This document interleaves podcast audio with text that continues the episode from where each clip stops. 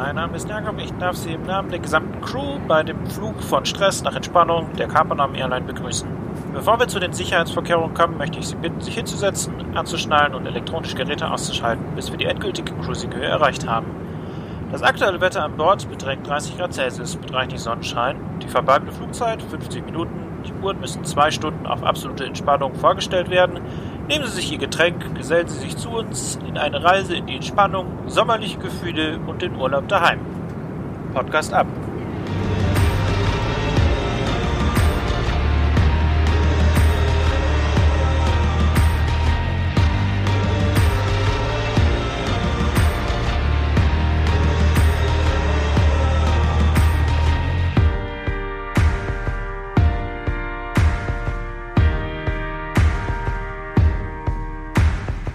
Und damit herzlich willkommen der kleinen Kneipe in Kapernaum. Schön, dass ihr wieder eingeschaltet habt. Habt, wie der Jakob schon so nett in der Begrüßung im Intro gesagt hat, ähm, kommen wir aus zwei Wochen relativer Entspannung. Einige von uns hatten Urlaub, die anderen haben quasi ähm, trotzdem gearbeitet oder arbeiten müssen ja, kommen hier zusammen und jetzt habe ich schon gesagt, im Intro hört man's, der ähm, Jakob Wagner ist bei uns im Podcast heute in der kleinen Kneipe in Kapernaum und äh, der liebe Basti ist uns auch zugeschaltet und ähm, genau, ich, der Sascha, wir drei machen heute die Podcast-Aufnahme. Und es geht nicht um nichts Geringeres als das Thema Urlaub und Entspannung. Wie könnte es auch passender sein für den heutigen Tag? Genau, und ähm, ich würde sagen, traditionell, Basti, wir haben so ein bisschen jedes Mal, wenn jemand neu kam, versucht, denjenigen oder diejenige so ein bisschen vorzustellen und ihr oder ihm ein bisschen eine Plattform zu geben. Wie können wir denn den äh, Jakob heute gute, gut hier reinbringen in die ganze Geschichte? Ja, hi, auch nochmal von mir. Ähm, Jakob. Ja, moin, mich, ne? Mich würde interessieren, ähm, wer bist du denn? Was machst du so? Vielleicht kannst du mal ganz kurz ähm, was von dir erzählen. Und dann aber auch, ähm, warum du das machst, was du tust. Wirst du gleich erzählen. Ähm, und vielleicht auch, was deine Lieblingsmomente in der EM sind. Ja, hi, erstmal, ich bin der Jakob. Also ich finde es immer ganz schön krass, wenn mein Nachname gesagt wird. Da äh, fühle ich mich auf jeden Fall schon mal zehn Jahre älter. Ich bin ich komme eigentlich aus dem, aus dem Münchner Süden und bin da auch aktuell in der Kammer aktiv. Ich bin da aktuell der Kammervorsitzender und mache das jetzt so seit so einigen Jahren und habe das auch noch irgendwie so ein bisschen vor, ein bisschen weiterzumachen und habe da ordentlich Bock drauf. Ähm, Lieblingsmomente hast du gesagt. Ich finde es immer ein bisschen relativ schwierig, das irgendwo an so bestimmten Aktionen irgendwo festzumachen. Manchmal merke ich einfach, dass mir das sehr, sehr viel bedeutet, mit Menschen in Gespräche zu kommen, mit Menschen Verbindungen aufzubauen und verschiedene Sachen zu erleben. Und das muss dann nicht unbedingt mit der Aktion dann am Schluss zusammenhängen. Ähm, das ist eigentlich die persönliche Connection, die ich dann da habe. Ich habe angefangen mit der Jugendarbeit, indem ich irgendwo mal die Konfirmandenfreizeit geleitet hat, hatte. Ich glaube, so hat jeder irgendwie mal angefangen. Und äh, wurde dann irgendwann von meinem Vater 2011 zum Big Mug mitgenommen. Äh, einfach so, der hat da, war da einfach mal einen Tag da und habe dann gesehen, dass es sehr, sehr viele Leute gibt, die das auch gerne machen oder Spaß daran haben. Und das hat mich super geflasht, weil ich aus einer Gemeinde komme, die in der das so eigentlich nicht der Fall ist. Also ich habe mal irgendwo von einem älteren Gemeindemitglied gehört, dass ich seit 37 Jahren der erste Jugendleiter war, der dann da wieder den Grundkurs gemacht hat. Also das, das kannte ich so eigentlich einfach nicht. Und dann habe ich dann meinen Grundkurs gemacht, bin dann einfach mitgefahren und hatte dann an meinem ersten Konvent, glaube ich, sogar ein Bauchmuskelkater, einfach von dem ganzen Lachen, irgendwie weil es so cool war und dann war ich mit drin. Und seitdem hat mich das nicht mehr ganz losgelassen. Das spricht für den Big Muck. Übrigens am 23., vom 23. bis 25. April, so Gott will, findet wieder ein Big Muck statt. Ähm, aber ich habe noch was anderes, mir ist was eingefallen und zwar, wir machen mit dir jetzt einfach ganz spontan dasselbe, was wir mit der Katinka gemacht haben. Weil ich weiß, dass du kulinarisch auch sehr auf der Höhe bist und auch ähm, die kleine Kneipe von Capernaum ist äh, teilweise sehr, sehr kulinarisch. Deswegen ähm, darfst du dir jetzt dein Lieblingskochrezept raussuchen, ähm, weil ich weiß, du hast einige und kannst dann, und dann ähm, schreiben die wir dir ein Kochrezept zu. Und dann sagst du, wer näher liegt. Boah, ich, ich bin jemand, der ziemlich langweilig kocht, würde ich jetzt mal behaupten. Also ich finde so exotische Geschmäcke sind so gar nicht so meins. Also ich finde zum Beispiel Risotto ziemlich cool, ganz normales. Oder irgendwas drin mit einer sehr, sehr guten Brühe. Das ist eine Sache, die ich wahnsinnig gerne habe. Ich habe aber auch in den letzten Tagen so ein bisschen an so einem kleinen Kochbuch geschrieben in der IJM. Ähm, und da waren auch einige nette Sachen dabei. Was mir zum Beispiel neu war, was man machen kann und anscheinend wart, gut wart, schmeckt. Warte noch, warte noch. Ähm, überleg du dir dein Lieblingsrezept und wir, wir schreiben dir was zu davor und du sagst dann, wer, wer näher dran ist. Okay. Ich habe eins überlegt. Soll ich euch mal irgendwelche Tipps geben? Na, vielleicht so einen kleinen, in welche Richtung es ungefähr geht, damit wir so ein bisschen eine, eine Peilung bekommen, weil ich habe schon was im Hinterkopf, aber wäre wär schon, glaube ich, gar nicht so Also, es ist etwas drin, wo man normalerweise die Sachen, die man damit verbindet, eher so dünn und relativ lange hat. Aber in dem Fall sind sie sehr, sehr platt und. Okay, ich glaube, ich weiß es. Aber der Basti schaut noch etwas verwirrt in die Kamera. Ähm, Ja, es tut mir leid, ich bin jetzt ähm, ein bisschen abgelenkt gewesen. Ich habe nur relativ lang und dünn, aber ich, ähm, ja, ich krieg's hin. Ich habe auch eine Idee und es- es deckt sich sogar mit meinem Ursprungsgedanken. Sagen wir es auf drei oder sagen wir es nacheinander? Äh, nee, auf drei. Okay. eins, zwei, drei. Lasagne. Penne alla Rabiata.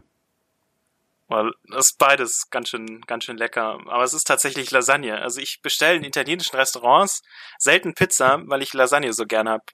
Das, äh, das finde ich einfach gut, das Gericht.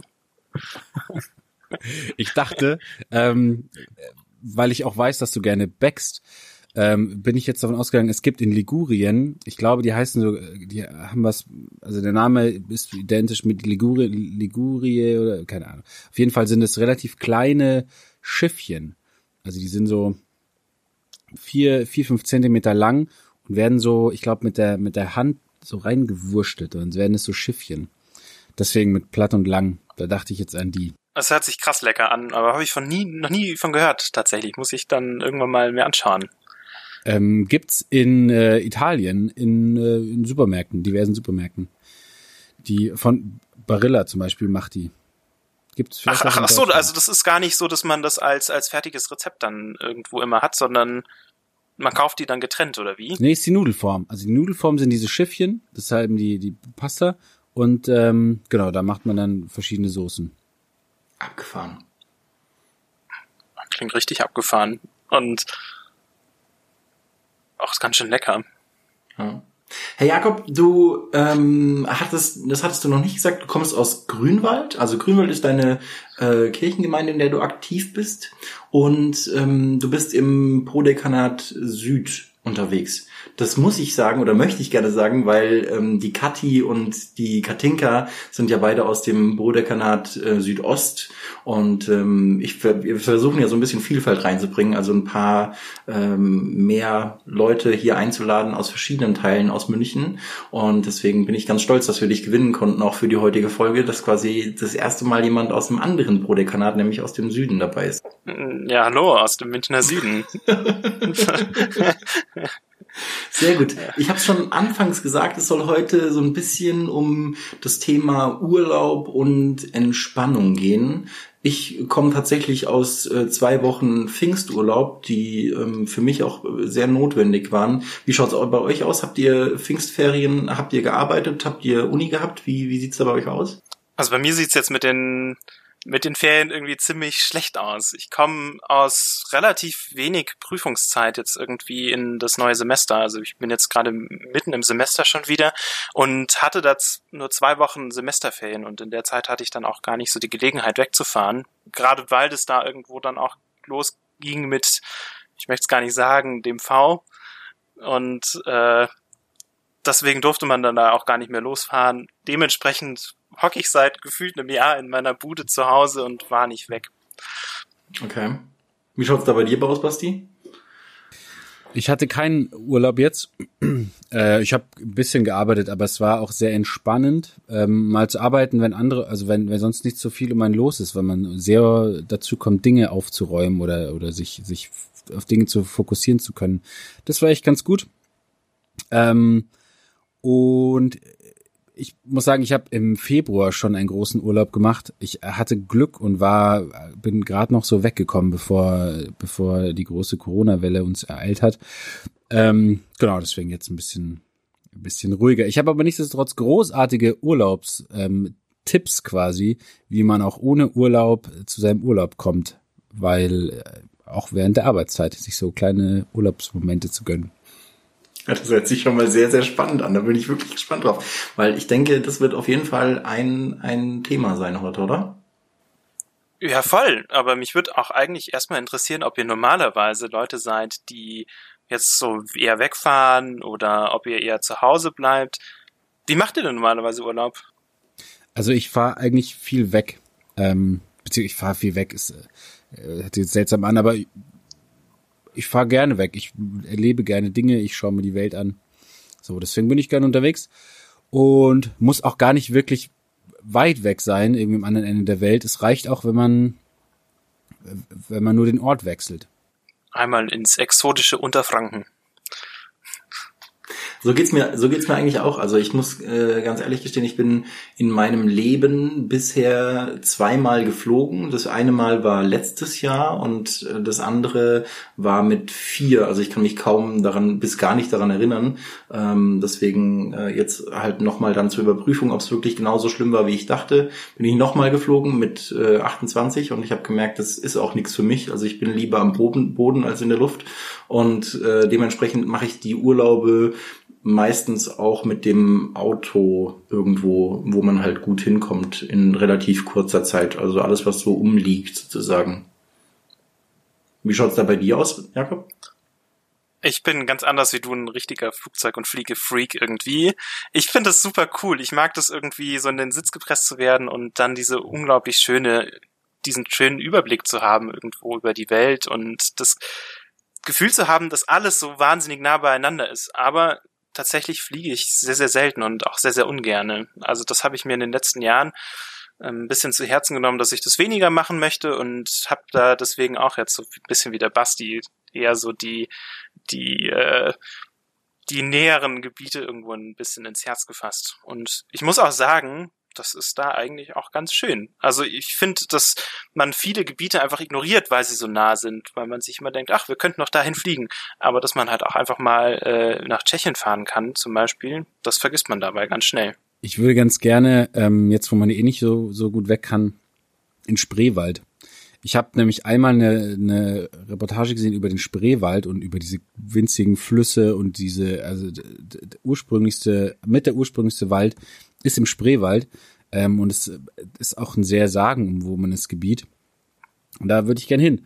Und ich habe das vor bestimmt schon zehn Jahre her diese Reportage gesehen und es lässt mich irgendwie nicht los. Das ist so so geheimnisvoll und so ja. Man oh, das klingt aber auch nach einem ganz schön großen Risiko, dann dahin zu fahren so und die ganzen Mythen und Märchen. Ja, weiß ich jetzt nicht. Also ich finde, wir Oberbayern haben da schon auch, was die, was die ähm, Mythen-Trickkiste ähm, angeht, haben wir da schon auch einiges.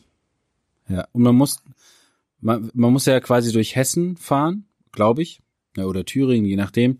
Aber Hessen ist ja da auch, also Gebrüder Grimm kommen aus Hessen. Und der Diakon Sascha Kunze kommt aus Hessen.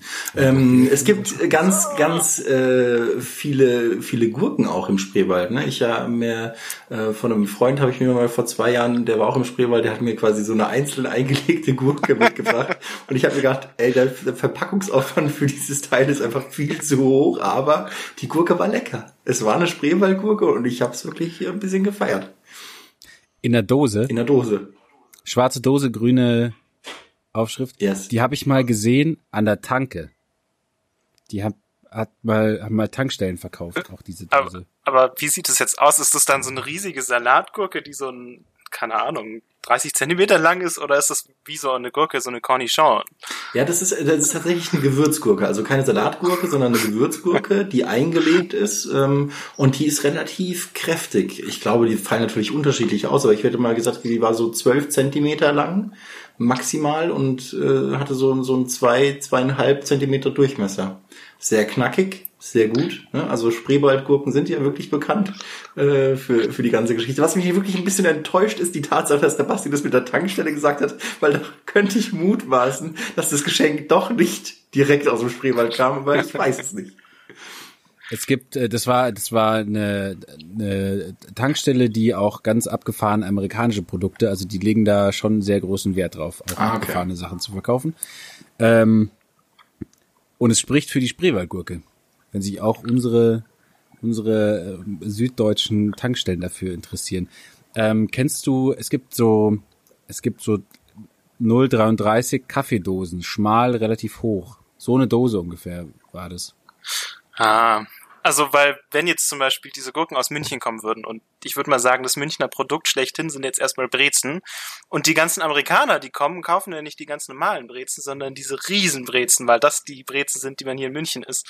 Deswegen wäre jetzt auch der Gedanke gewesen, essen die Einheimischen dort auch die kleinen Gurken, man kriegt als, Einheim äh, als, als Tourist einfach nur diese unglaublich großen oder kriegt man da tatsächlich die originalen Spreewaldgurken? Ich, ich denke und ich hoffe, dass es die originalen Spreewaldgurken sind. Ja. Es gibt aber in München auf dem Viktualienmarkt auch einen Stand, an dem man Gurken essen kann. Also da gibt's, ich weiß jetzt nicht, wie er heißt, aber ähm, nennen wir ihn Gurkenanton. Da ähm, und da kannst du dann dir eine einzelne Gurke aus dem Fass auch kaufen. Okay, da muss ich glaube ich mal vorbeischauen. ich habe das auch noch nie gemacht, aber ich bin schon ein paar Mal dran vorbeigelaufen und dachte mir immer, hey, das ist eigentlich sau cool. Ist aber Essen oder so, ist das für euch allgemeinen Grund, irgendwo mal hinzufahren, um Sachen zu probieren?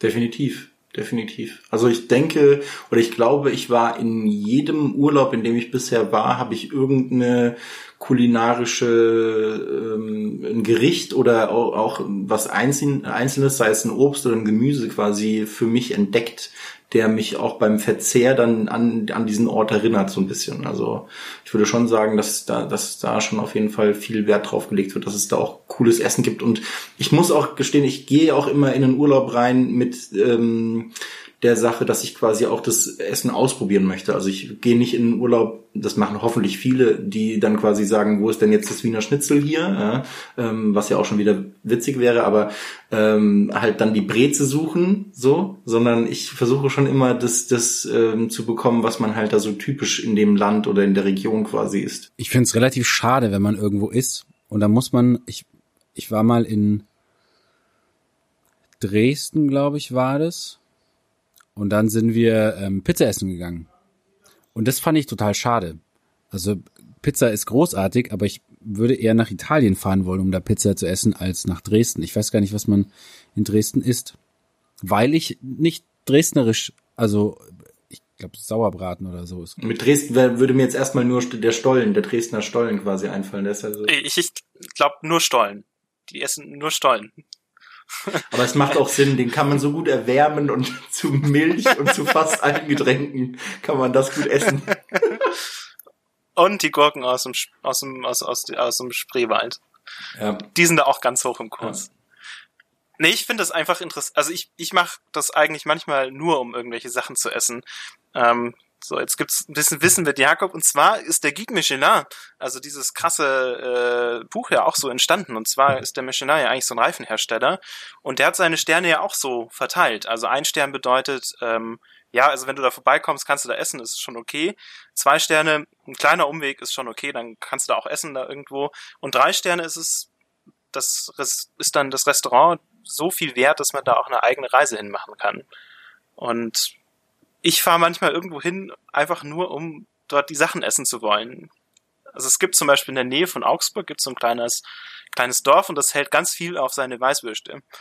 Und dann bin ich da mal hingefahren, einfach nur um Weißwürste zu essen. Waren es die drei Sterne Weißwürste? Äh, also sie haben halt nach Weißwurst geschmeckt. So.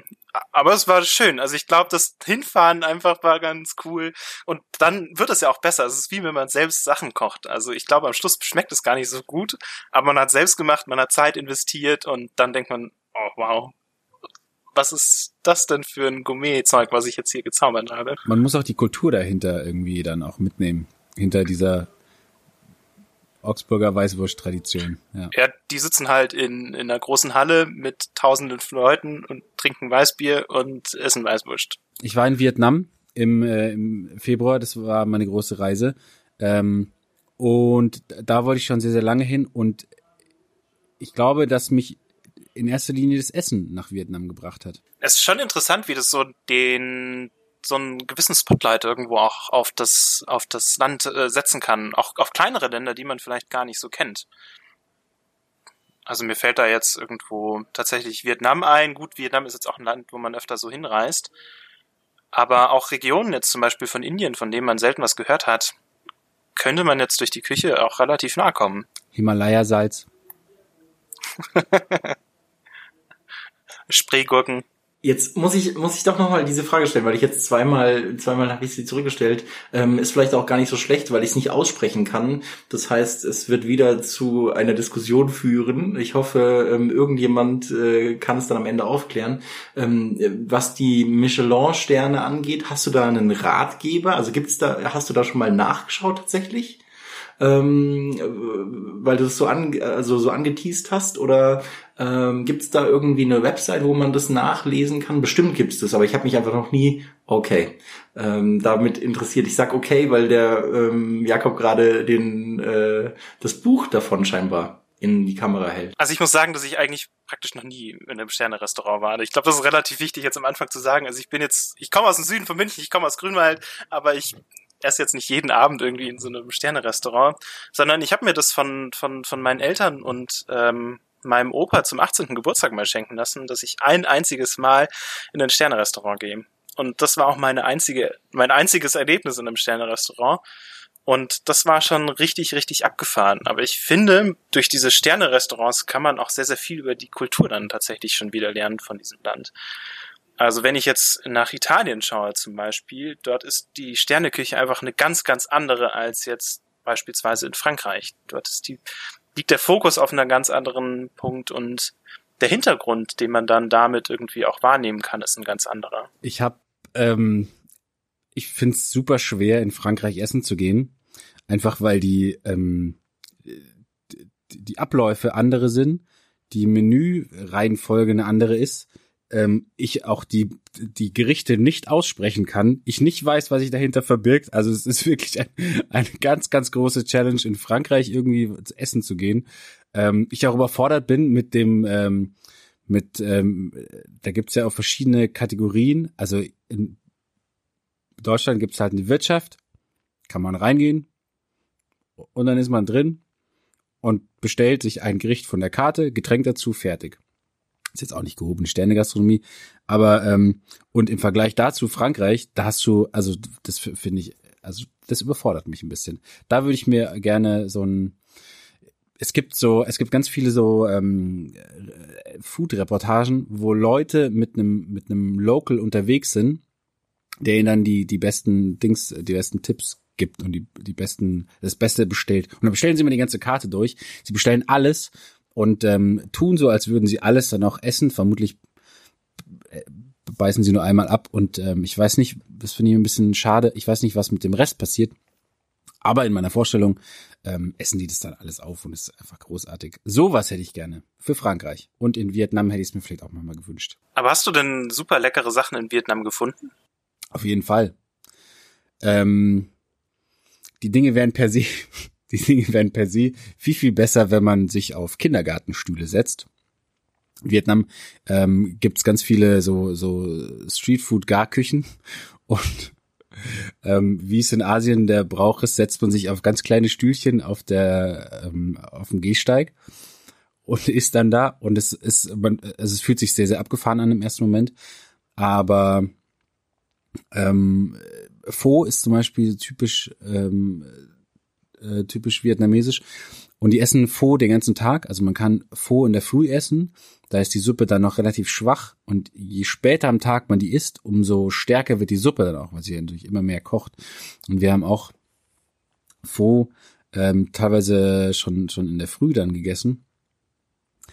Oder ähm, ja, ganz viel gibt's am Straßenrand, was so auf so, so kleinen Holzspießchen gegrillt ist, zum Beispiel. Oder ich kann jetzt noch stundenlang weitermachen. Das ist wirklich, also großartig. Sehr gut. Das hört sich, hört sich nicht schlecht, das hört sich nicht schlecht an. Wobei ich noch anmerken möchte, in Frankreich ist es auch wirklich, ähm, habe ich gemerkt, äh, über die Jahre jetzt, weil ich jetzt auch schon zwei, dreimal in Frankreich war, um konkret zu sein, war es dreimal, ähm, dass es in den unterschiedlichen Regionen auch unterschiedlich ist. Also in Paris drinne kann ich dir zu 100 Prozent recht geben, dass es, dass ich auch komplett überfordert bin. Aber in Straßburg war es ähm, relativ entspannt. Aber vielleicht ist es halt auch noch nah genug an Deutschland sozusagen, dass da noch nicht so viele Unterschiede sind, weil da gibt's wirklich einigermaßen, also ich habe jetzt kein Restaurant gesehen, wo ich, wo ich so krass überfordert gewesen wäre wie in Paris zum Beispiel mit den Restaurants. Ich dachte tatsächlich auch an Paris, als ich das gesagt habe, weil da da ging es mir auch so. Ich finde es auch spannend und das passt auch voll gut jetzt auf Straßburg, ähm, wie die Geschichte des Landes auch immer mit der mit der Kulinarik zusammenpasst, weil ja Straßburg ähm, also gefühlt alle 200 Jahre hat es ja die Nationalität gewechselt. Ähm, es ging ja zwischen Deutschland und Frankreich immer, ähm, also kriegsbedingt äh, leider, aber ging es ja immer hin und her. Ähm, und auch Vietnam war ja ähm, ganz lange Zeit französische Kolonie. Also die sind auch ähm, sehr ähm, stark beeinflusst von der französischen Küche. Zum Beispiel ein äh, Nationalgericht auch mit ist nämlich Banh Mi und das ist nämlich, das sind so Baguettebrötchen. Also quasi eine Semmel, eine Brotzeitsemmel. Aber mit halt abgefahrenen asiatischen Lebensmitteln drin und das schmeckt auch ganz geil. Und Kaffee. Vietnam glaubt man gar nicht, aber ist der, der zweitgrößte Kaffeehersteller nach Brasilien. Aber hat das Essen, also das hat ja ziemlich viel mit der Geschichte zu tun, aber hat es bei euch auch noch ziemlich viel mit der Entspannung zu tun? Also muss es gutes Essen geben in einem Land, damit ihr irgendwie entspannt in den Urlaub gehen könnt, beispielsweise? Sehr gute Frage. Ich glaube, vor zwei Podcast-Folgen oder vor drei Podcast-Folgen haben wir uns darüber schon unterhalten, über eine, über eine ähnliche Frage unterhalten. Ähm, und ich habe auch gesagt, dass Essen mich wirklich glücklich macht. Und glücklich sein hat auch gleichzeitig immer so ein bisschen den Entspannungscharakter. Also wenn ich, wenn ich glücklich bin, bin ich meistens auch entspannt oder aufgeregt. Kann auch, kann auch passieren. Aber ähm, ja, ich würde schon sagen, dass das mich auch entspannt und auch dazugehört, sozusagen. Ich finde schon auch. Ja. Essen hält Leib und Seele zusammen. Und es gibt, ähm, also der Entspannungsteil, beginnt ja nicht unbedingt schon beim Essen, sondern ich finde auch beim, beim Zubereiten und beim sich damit beschäftigen, was man wie kocht und was es wie wo gibt. Und ähm, ich habe eine, eine Eigenart im Urlaub, nämlich ähm, ich kaufe mir immer ein Kochbuch von da, wo ich hinfahre. Und dann zum Beispiel war ich auf Sardinien, habe ich mir ein großes sardisches Kochbuch gekauft, in Deutschland noch ähm, habe das mitgenommen und es war dann meine Strandlektüre. Und dann habe ich ähm, vormittags oder tagsüber ähm, am Strand das Kochbuch gelesen. Das war natürlich nicht nur eine, Aneinanderreihung von Rezepten, sondern da ging es auch ganz viel um die Kultur und um die Rohstoffe. Und hab mir dann, und auf dem Heimweg sind wir dann ähm, einkaufen gegangen und dann habe ich gekocht, was ich so tagsüber gelesen habe. Geil wie krass, ich dachte, ich wäre da immer der Einzige, der irgendwie sowas macht. Also ich habe aktuell das Problem, dass mein Schrank zu klein ist für meine Kochbücher. Also ich lese die manchmal, die liegen dann so neben meinem Bett und ich lese die dann zum Einschlafen, weil ich mir. Also ich fühle mich da einfach wahnsinnig gut reinversetzt dann irgendwie, wie es dann so da ist. Und wenn dann das Kochbuch dann auch noch ein bisschen auf die Geschichte eingeht und warum die Gesch Rezepte so sind, wie sie sind, ist das, also das ist dann der Wahnsinn.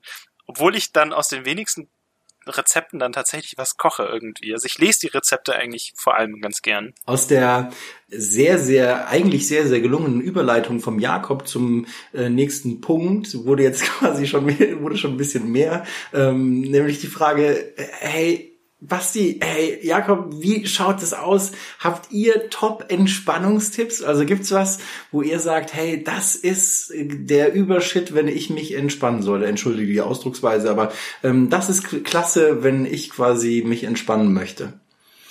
Das brauche ich dafür vielleicht sogar. Also für mich ist das irgendwo eine ganz schöne Kombination aus Sachen. Also ich glaube, es kommt auch darauf an, in welchem Rahmen ich mich entspannen will. Was ich jetzt zum Beispiel in der letzten Zeit für mich entdeckt habe, ist das Fahrradfahren. Da kann ich einfach so ein bisschen durch die Gegend fahren, keinen Import kriegen für zwei Stunden und dann passt es auch wieder. Also wenn ich dann länger als zwei Stunden auf dem Rad sitze, dann finde ich das auch wieder ziemlich blöd, weil man dann irgendwie durch die Gegend düst, keiner ist da, einem geht's nicht mehr so gut, man kann nicht mehr Fahrrad fahren. Ja. Und wenn es länger sein soll, dann müssen auf jeden Fall Freunde dabei sein. Also ohne Freunde geht dann da gar nichts mehr. Ich habe ähm, drei verschiedene Sachen, die wirklich sehr, sehr verschieden sind. Ähm, und das erste ist so ein ganz kleines Ding, barfuß über eine Wiese laufen. Finde ich, ist immer, hat immer was mit Entspannung zu tun. Jetzt hat man nicht immer eine Wiese, aber auch in den Park gehen und da die Schuhe auszuziehen, also muss man natürlich dann die Augen äh, dementsprechend weit aufmachen, dass man nirgends so reintritt. Aber das, das finde ich total entspannt, wenn, wenn das Gras so an den Füßen entlang, entlang streicht. Das zweite ist, ähm, wenn ich auf einer Freizeit war, ähm, eine Woche unterwegs, sehr, sehr anstrengend, dann brauche ich immer einen Tag Ruhe. Und am zweiten Tag merke ich, okay, es packt mich wieder und ich bin, ich habe so eine Unruhe, ich muss irgendwie raus, ich muss was erleben für mich. Und ich habe das jetzt schon öfter gemacht. Ich bin einfach in die Stadt gegangen und bin da geschlendert. Ich wollte nichts kaufen, ich wollte, ich hatte auch kein Ziel, sondern ich bin einfach von, von, von witzigen Geschäften zu witzigen Geschäften gelaufen und habe einfach mal, hab durchgeschaut bin so durch mein München gelaufen. Ähm, und da geht es noch nicht mal um die Geschäfte, sondern es geht einfach um, um dieses Unterwegssein in diesem Getümmel. Alle sind super gestresst und alle hetzen an dir vorbei und du spazierst da so durch. Das finde ich sehr entspannt. Und das dritte, und jetzt gehe ich wieder einen Schritt zurück, aber ihr müsst bitte weitermachen dann, ähm, hat auch mit, mit Essen zu tun und auch mit Urlaub, ähm, nämlich ähm, Kaffee.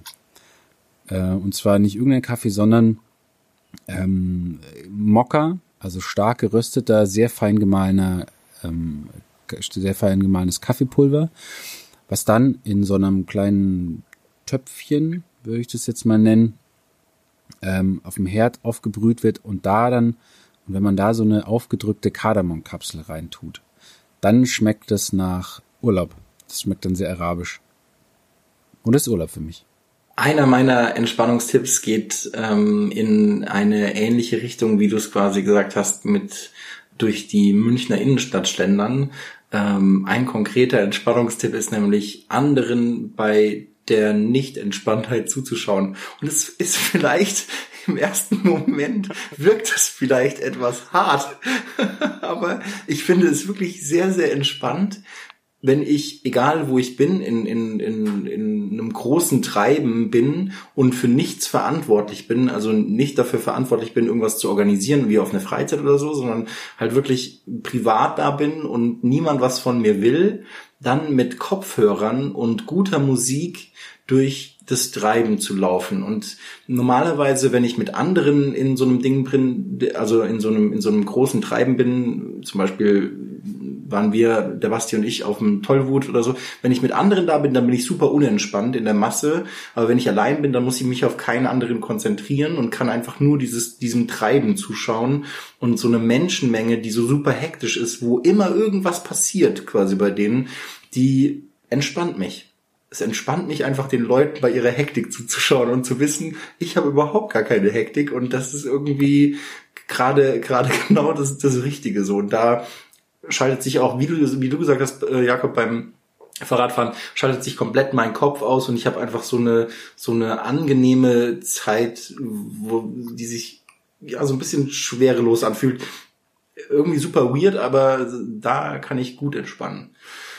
Und ich habe auch noch ein paar andere Entspannungstipps ähm, vorbereitet. Nämlich ähm, habe ich auch schon so ein bisschen angeteased dadurch, ich höre unheimlich gerne und unheimlich viel Musik.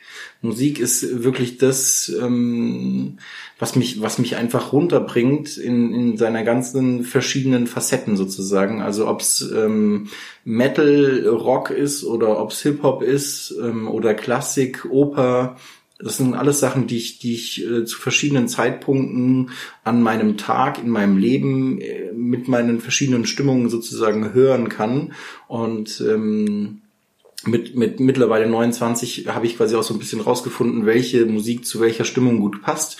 Und damit kann ich mich extrem entspannen. Das ist quasi so mein Ding. Und worauf ich jetzt seit neuestem gekommen bin, sind Kerzen. Der Oldschool Romantic Klassiker sozusagen sind Kerzen einfach ein anderes Licht als das Tageslicht oder die ähm, ganzen Lampen, die wir überall hängen haben, sozusagen einfach Kerzen nehmen und bei Kerzenschein entspannen das macht den Raum viel wärmer, das macht meine Gedanken nicht so schwer, das ist einfach cool, da kann ich gut entspannen. Ja, ein Punkt, den ihr gerade noch nicht angesprochen habt, der mir noch wahnsinnig wichtig wäre, oder den ich als guten Tipp empfinde, sind Gerüche also für mich sind Gerüche einfach essentiell, um mich entspannen zu können. Ich habe gestern auch eine Kerze angezündet und zwar habe ich das nicht mit einem Feuerzeug gemacht, sondern mit einem Streichholz.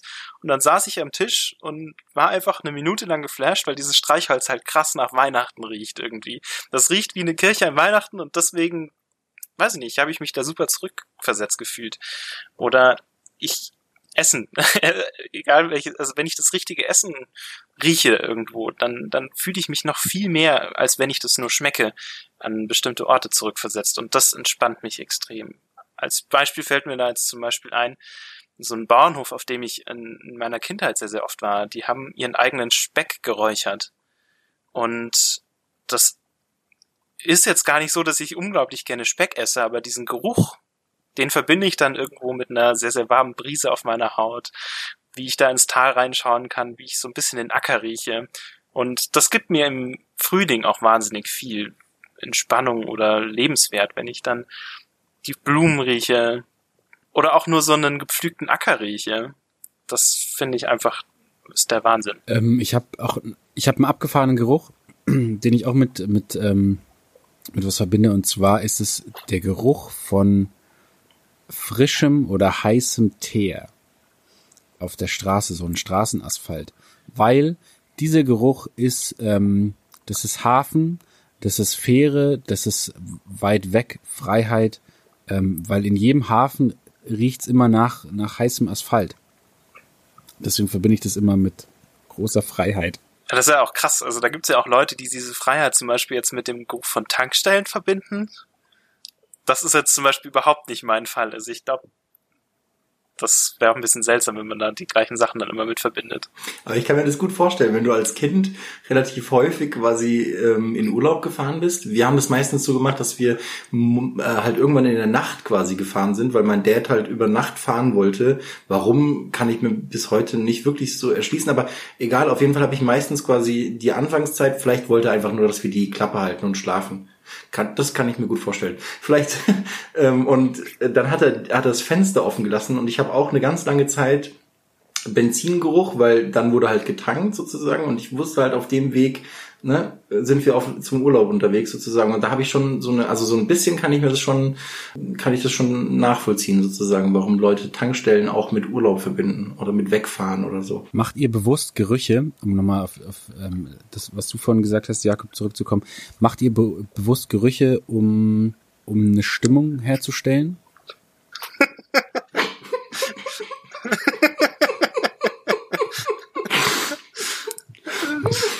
Mein Anwalt hat mir geraten, äh, dazu keine Stellung zu nehmen.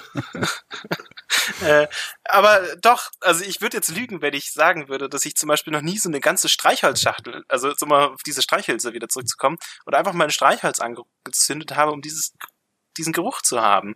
Ich finde aber zum Beispiel, ähm, gerade so Duftstäbchen und so Zeug, den Geruch finde ich viel zu intensiv und brennt irgendwo sehr, sehr stark. Und mit dem verbinde ich einfach sehr, sehr wenig. Also vielleicht hätte ich als Kind sehr, sehr viel diese Hütchen anzünden müssen, wenn ich mich freue oder so. Und dann könnte ich mich jetzt auf Knopfdruck irgendwie entspannen. Abgefahrene äh, Vorstellung. Aber ich ähm, erzeuge nicht bewusst Gerüche. Also ich ähm, muss es sagen, außer außer, außer mal ähm, eine Duftkerze in Anführungsstrichen. Machst du das, Basti? Nee. Nee, eigentlich nicht. Ich habe noch eine, ich habe noch eine Sache, die mir Obwohl. noch aufgeschrieben. Ja, oh, mach du erstmal.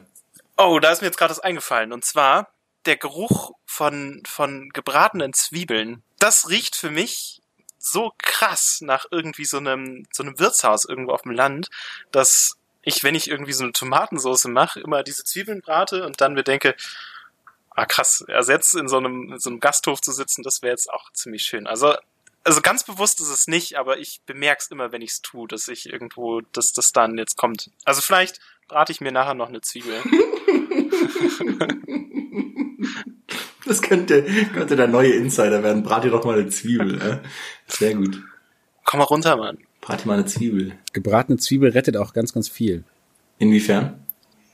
Gerade beim Essen. Ja, stimmt. Hau gebratene Zwiebel dazu und schon ähm, und schon ist es gerettet. Wobei es stimmt nicht ganz. Ich habe Sascha, du weißt es. Ähm, ich habe letztens ja diese äh, Tomate-Karottensuppe gemacht.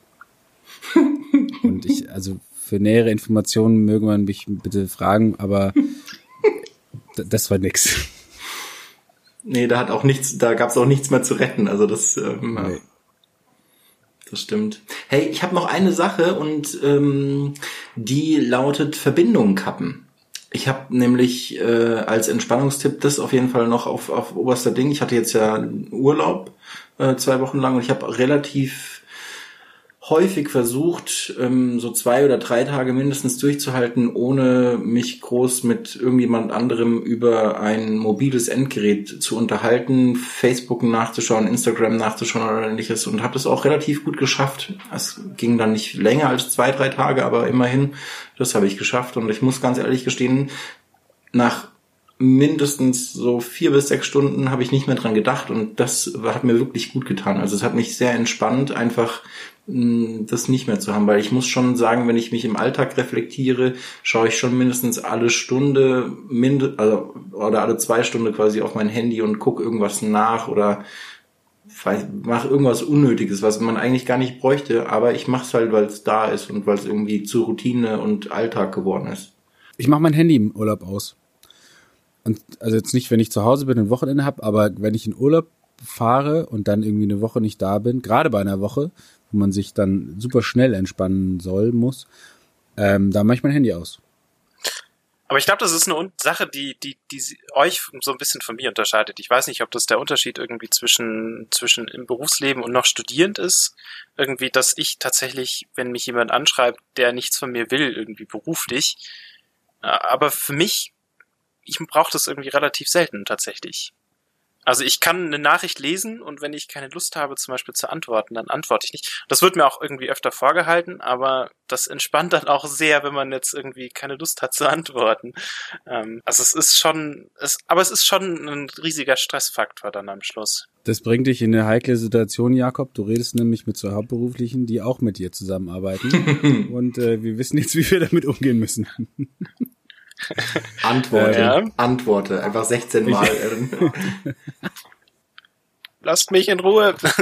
ich mache das aber auch erst, seit ich arbeite. Und ich muss sagen, ich ähm, hätte vielleicht schon früher damit anfangen sollen, weil ich merke, wenn ich das nicht tue, bin ich gedanklich immer wieder zu Hause. Auch wenn ich nicht antworte, man, man denkt ja trotzdem drüber nach. Das das, das ist ja nicht nur mit Entspannung irgendwie so, sondern das hat ja auch irgendwo gewisse Zusammenhänge damit effektiv arbeiten. Also ich habe irgendwo mal gelesen, dass man mindestens fünf Minuten braucht, nachdem man eine E-Mail gelesen hat, um sich dann wieder auf den, auf den Task zu, zu fokussieren. Und dadurch gehen bei jedem Arbeitnehmer im 10-Minuten-Bereich irgendwo da Zeit verloren, einfach dadurch, dass man nicht konsequent nur jede Stunde irgendwie in, in das, in das E-Mail schaut. Was ja eigentlich komisch ist, weil man arbeitet ja immer irgendwie zusammen oder auch die Nachrichten, die man bekommt, sind ja auch meistens von Freunden. Ja, das stimmt. Das stimmt. Aber Verbindungen kappen, ähm, habe ich mir einfach mal so eine eigene Überleitung geschaffen zum nächsten Thema beziehungsweise zur nächsten Fragestellung ähm, an euch. Äh, Verbindungen kappen, damit verbinde ich wie gesagt auch Urlaub. Und äh, die Frage ist, die Folge heißt Urlaub und Entspannung. Wie würdet ihr sagen oder was würdet ihr sagen sind Tipps für Urlaub daheim? Weil jetzt den Pfingstferien war nicht für jeden quasi die Möglichkeit bestanden, nach irgendwo hinzufahren, sondern die meisten haben, glaube ich, auch die Zeit daheim verbracht. Ähm, wie kann man sich Urlaub daheim schaffen? Also ich habe mir ein paar Entspannungstipps für daheim rausgesucht, weil ich fühle mich ein bisschen wie ein Profi. Und zwar oute ich mich jetzt als jemand, der also wenn ich in den Urlaub fahre, fahre ich nie in den Urlaub um des Ortes, oder selten in den Urlaub oder nicht primär in den Urlaub um des Ortes willen, sondern vielmehr um was mit Freunden zu machen. Deswegen Urlaub daheim, Tipps Nummer eins. Äh, also Urlaub daheim kann man ja auch einfach mal mit Freunden länger was machen. Also man muss nicht immer sofort wieder Tschüss sagen. Also zu Hause im Garten campen zum Beispiel oder halt einfach mal eine Oldschool-Übernachtungsparty zu machen. Da habe ich richtig Bock drauf. Das bringt mich auch zu einem Urlaubstipp, weil ich habe einen ähnlichen Urlaubstipp, beziehungsweise ich habe ihn noch ein bisschen erweitert, als du das gerade gesagt hast. Ähm, schnappt dir einen guten Freund, eine gute Freundin und sucht euch eine U-Bahn-Station, die, wo ihr noch nie wart. Ähm, und weil es ist wie im Urlaub, du bist irgendwo, wo du noch nie warst und suchst dann ein Café, ein Restaurant, wie auch immer und macht euch da mal auf die Suche, ohne Google Maps, einfach mal drauf loslaufen. Das ist ganz cool. München ist so groß, da kann man das gut machen. Also einfach mal was Neues ausprobieren, oder? Genau, und das ist es auch, was ich auf meiner Liste stehen habe, Neues ausprobieren.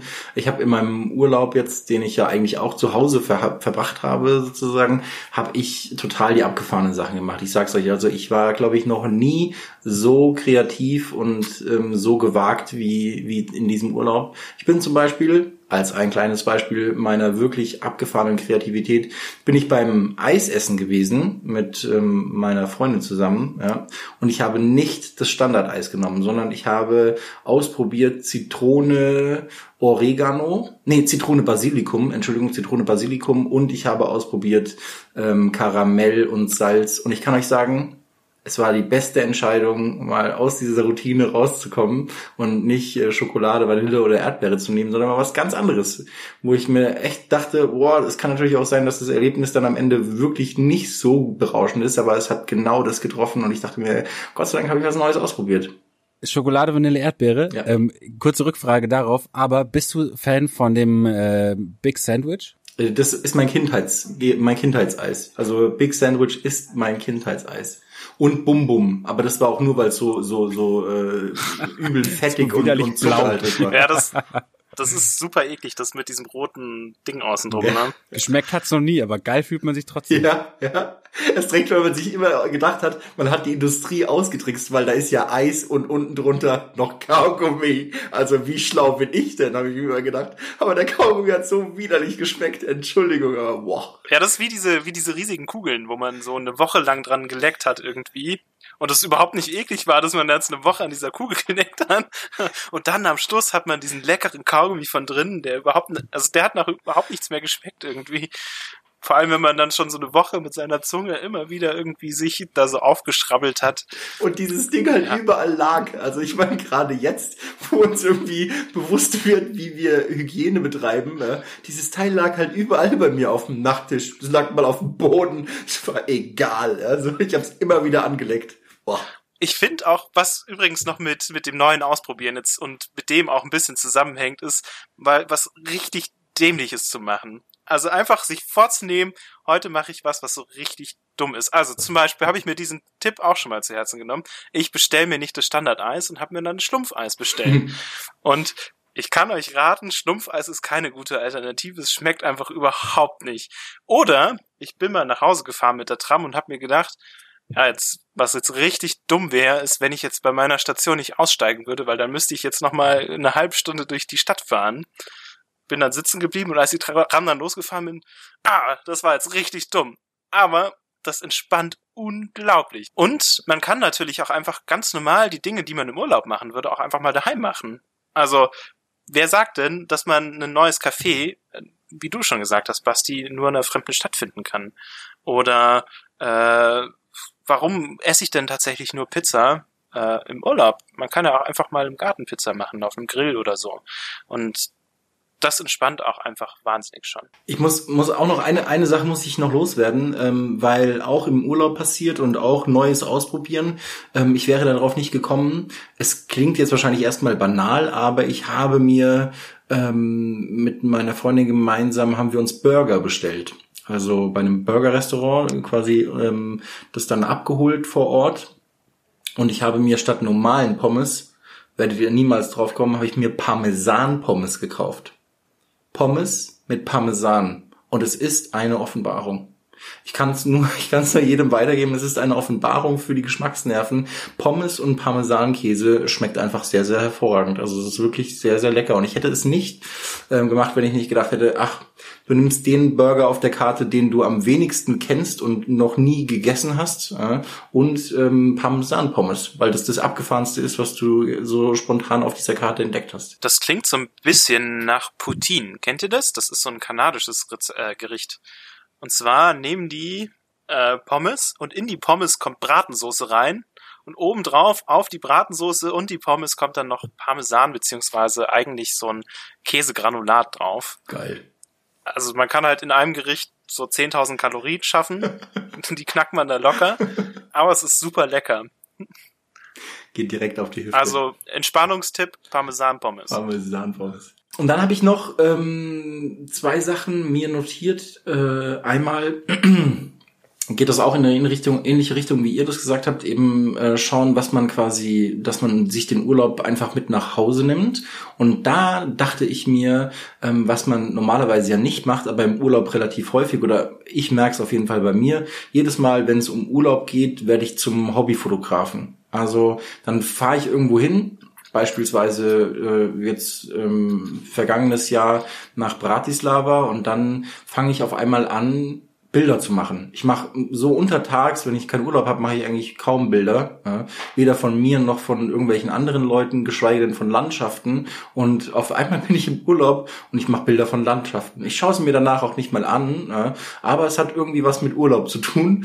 Und ähm, einfach mal von zu Hause rausgehen an die frische Luft und ein paar Landschaftsaufnahmen machen, Aufnahmen von sich, Aufnahmen von Freunden, so wie du gesagt hast, Jakob, mit denen man vielleicht im Garten campt oder ähm, irgendwelche anderen crazy Sachen zusammen macht, aber Urlaubsfotos auch daheim schießen. Das klingt fast so, als ob man da sich irgendwelche Projekte ausdenken sollte. Und das ist ein Punkt, den ich jetzt auch bei mir auf der Liste stehen habe.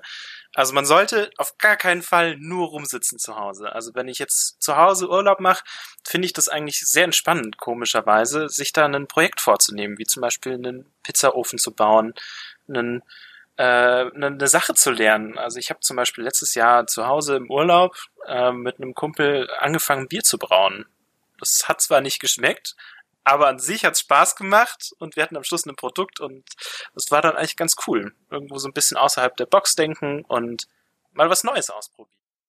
Wenn ihr wissen wollt, wie das Gespräch jetzt weitergegangen ist, dann äh, wartet bis zum Ende des Podcasts. Da habe ich quasi die fünf Minuten, die sich der Basti und der Jakob über lecker und gut gemachtes, selbstgebrautes Bier ähm, unterhalten, habe ich euch am Ende des Podcasts noch hingemacht für die Leute, die Kenner unter euch und ähm, unter Ihnen, meine sehr verehrten Damen und Herren. Und ich würde sagen, damit kommen wir zur letzten sehr, sehr spannenden Frage für den heutigen Podcast, nämlich was, lieber Jakob, was, lieber Basti, ist für euch Entspannung? Also, das ist eine ganz schön komplizierte Frage, aber ich würde für mich behaupten, dass das einfach sehr, sehr viel nichts tun oder beziehungsweise den ganz normalen Alltag aufbrechen ist. Und Dinge tun, die man normalerweise nicht tut oder keine Zeit dafür hat. Und das ist das, was mich entspannt, egal ob das jetzt dann am Schluss Essen, Essen zubereiten oder vielleicht irgendwas bauen, vielleicht auch irgendwas am Computer machen ist. Das ist für mich Entspannung. Gibt's was, gibt's was ähm, außerhalb dieses Alltäglichen, weil ich kenne das Gefühl, keine Zeit zu haben, um sich mal Zeit für Essen zu nehmen oder das Zubereiten von Essen. Aber gibt's was ganz Spezielles, Jakob Wagner spezifisches, was du quasi tust, wo du untertags jetzt eher nicht so die Zeit dafür hast und die dann entspannungsmäßig mal die Zeit nimmst? Das klingt jetzt erstmal ein bisschen blöd, weil das gar nicht so weit weg ist von dem, was ich normalerweise mache. Aber ich sitze ganz gerne zum Beispiel am Abend da und werde ein bisschen kreativ. Egal, ob das jetzt künstlerisch ist oder im, im Speziellen, was ich ganz gerne mache, ist, ich programmiere ganz gerne Computerspiele. Und da kann ich eben verschiedene Dinge kombinieren. Auf der einen Seite das künstlerische Zeichnen von irgendwelchen kleinen Figuren und auf der anderen Seite die Fantasie spielen lassen und irgendwas entwickeln stark. Das hört sich an, erstmal hört sich's entspannt an, so wie du es beschreibst. Auf der anderen Seite so, dass ähm, es nichts für mich wäre, weil ich überhaupt keine Ahnung habe, wie man Spiele programmiert. Es ist ganz viel, also so wie man es in Filmen kennt. Also wenn man einen Hacker sieht, so sieht es dann da auch Dachte aus. ich mir. Also dementsprechend auch entspannt, ja. Sehr gut. Hey Basti, wie schaut's bei dir da aus? Hast du, also was ist für dich Entspannung? Ich glaube, Entspannung ist, Dinge bewusst zu tun. Und es geht in eine ähnliche Richtung, wie der Jakob es gerade gesagt hat, ähm, weil ich glaube, dass wenn man neue Dinge tut, muss man die bewusst tun, weil man, wenn man nicht routiniert ist. Ich kann mir nicht vorstellen, irgendwie routiniert zu entspannen. Also überhaupt nicht. Und ja, sich bewusst Zeit zu nehmen für Dinge. Damit ist man der Entspannung zumindest schon mal ein großes Stück, äh, großes Stück näher. Ich glaube, es ist nicht der einzige Schlüssel zur Entspannung, aber ähm, zumindest sehr wichtig. Und Dinge bewusst zu tun. So. Was mich ähm, sofort triggert, wenn du das sagst, sind zwei Sachen, die mir in den Kopf äh, kommen. Nämlich einmal äh, die Bibelstelle mit alles hat seine Zeit.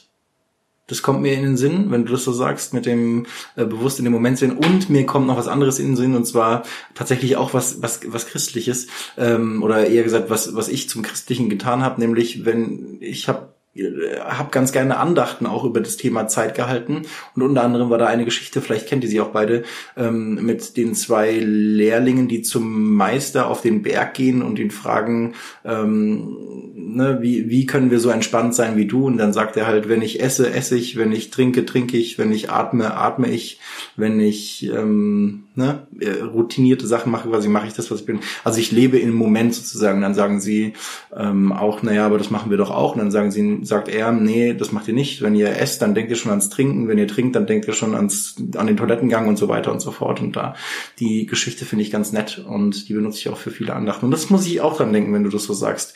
Eben dieses im Moment sein und wirklich bei sich auch so ein Stück weit sein. Ich finde, das geht auch, also das ist auch für mich der Schlüssel zur Entspanntheit, wenn ich quasi einen Moment finde, wo ich einfach nur bei mir sein kann. Und das ist wirklich Entspannung dann. Egal, ob es beim Kochen ist oder bei den Sachen, die ich halt leidenschaftlich gerne tue, aber wenn ich wirklich vollkommen bei mir sein kann, dann ist es auf jeden Fall sehr, sehr entspannend. Ja, und es soll gar nicht heißen, dass es nicht mit anderen auch funktioniert. Nee. Also ich merke schon, wenn ich irgendwie, wenn es ein toller Abend ist, dann bin ich da auch ganz bewusst da und dann vergeht die Zeit und ich schaue nicht die ganze Zeit auf mein Handy und ich bin nicht schon bei dem, was danach noch kommt, sondern ich bin halt ganz bewusst mit den Leuten dann auch unterwegs Ja. im Moment. Hey, da kann ich nur, kann ich nur sagen, mit so einer entspannten äh, Grundstimmung, die wir jetzt eingenommen haben, ähm, würde ich sagen, wir beschließen es hier und entlassen euch in entweder den Morgen, wenn ihr es am Morgen angehört habt, jetzt hier am Freitag oder die Tage danach, äh, den Mittag oder sogar den Abend. Ich glaube, entspannt in die nächste Zeit zu gehen, ist nie verkehrt, egal in welcher Tageszeit man so unterwegs ist. Und damit von meiner Seite aus viel Spaß und bis zum nächsten Mal. Bis zum nächsten Mal, macht's gut. Ciao. Bis irgendwann.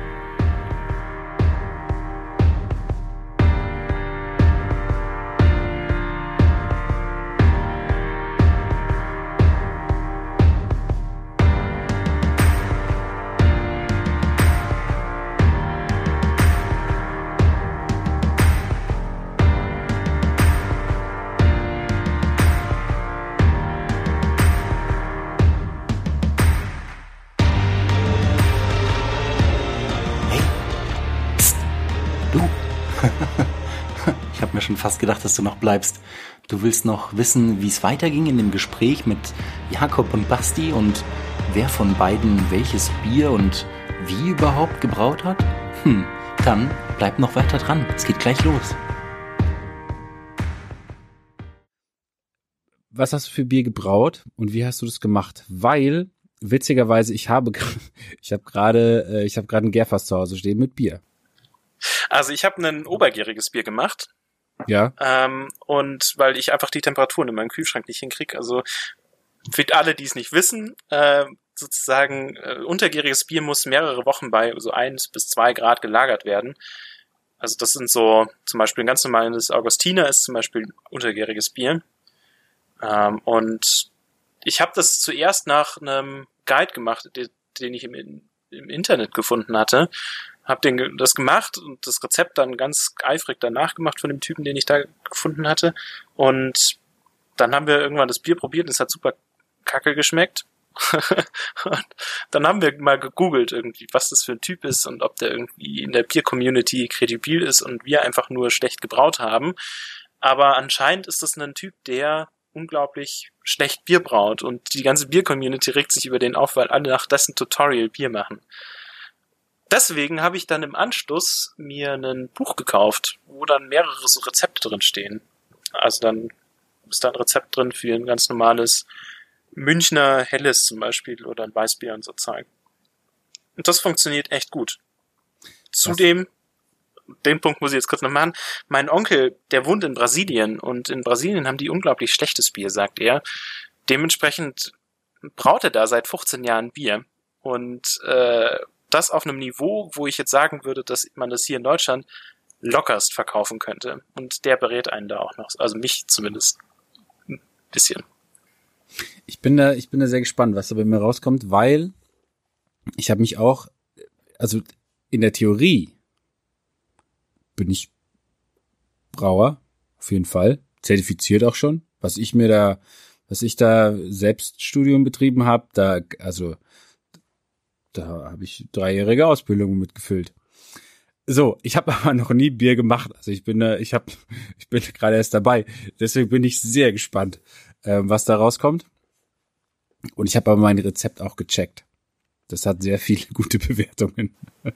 Okay, und, ähm, und was brauchst du gerade? Mit was für, für, eine, für eine Gerste und so? Was so ein Malz? Ähm, ich mache ein IPA mit ähm, Münchner Malz, Pilsner Malz, also zwei Drittel, ein Drittel und dann noch ein bisschen äh, so Karamellmalz dazu. Ähm, genau, obergierig natürlich und ich, also IPA musst du halt danach nochmal, diese blumigen Aromen hast du ja nur, weil man den, du machst quasi noch einen Cold Brew, man macht ja Cold Brew Coffee, Cold Brew Tea und dann hat man nicht diese Bitterstoffe und das macht man mit Bier genauso. Da kommt dann noch der Hopfen im Nachhinein dazu. Dann extrahiert da diese blumigen, floralen Noten. Ähm, und das macht's jetzt gerade. So, das ist auch sehr, sehr dankbar eigentlich, weil du alle Fehlnoten und alle, alle komischen Geschmäcker halt nochmal überdeckst mit, mit diesem Hopfen, die du danach halt dann reinschmeißt. Also das ist ganz gut. Helles und Pilz sollen sehr, sehr schwer sein, weil die ja kein, keine komplexe Geschmacksstruktur haben, sondern die haben halt relativ einfachen Geschmack. Deswegen ist es sehr schwer, das dann auch hinzukriegen. Witzig, dass du das mit dem Cold Brew sagst, weil ich trinke, wenn ich Kaffee trinke, eigentlich ausschließlich Cold Brew und habe jetzt in den letzten Wochen Reste von meinem Hopfen immer mal wieder in den in den Cold Brew in die Nacht reingeladen. und äh, habe jetzt so Hopfen äh. Ist eigentlich super lecker. Also kann ich nur empfehlen, wenn man da so ein bisschen zitronigeren Hopfen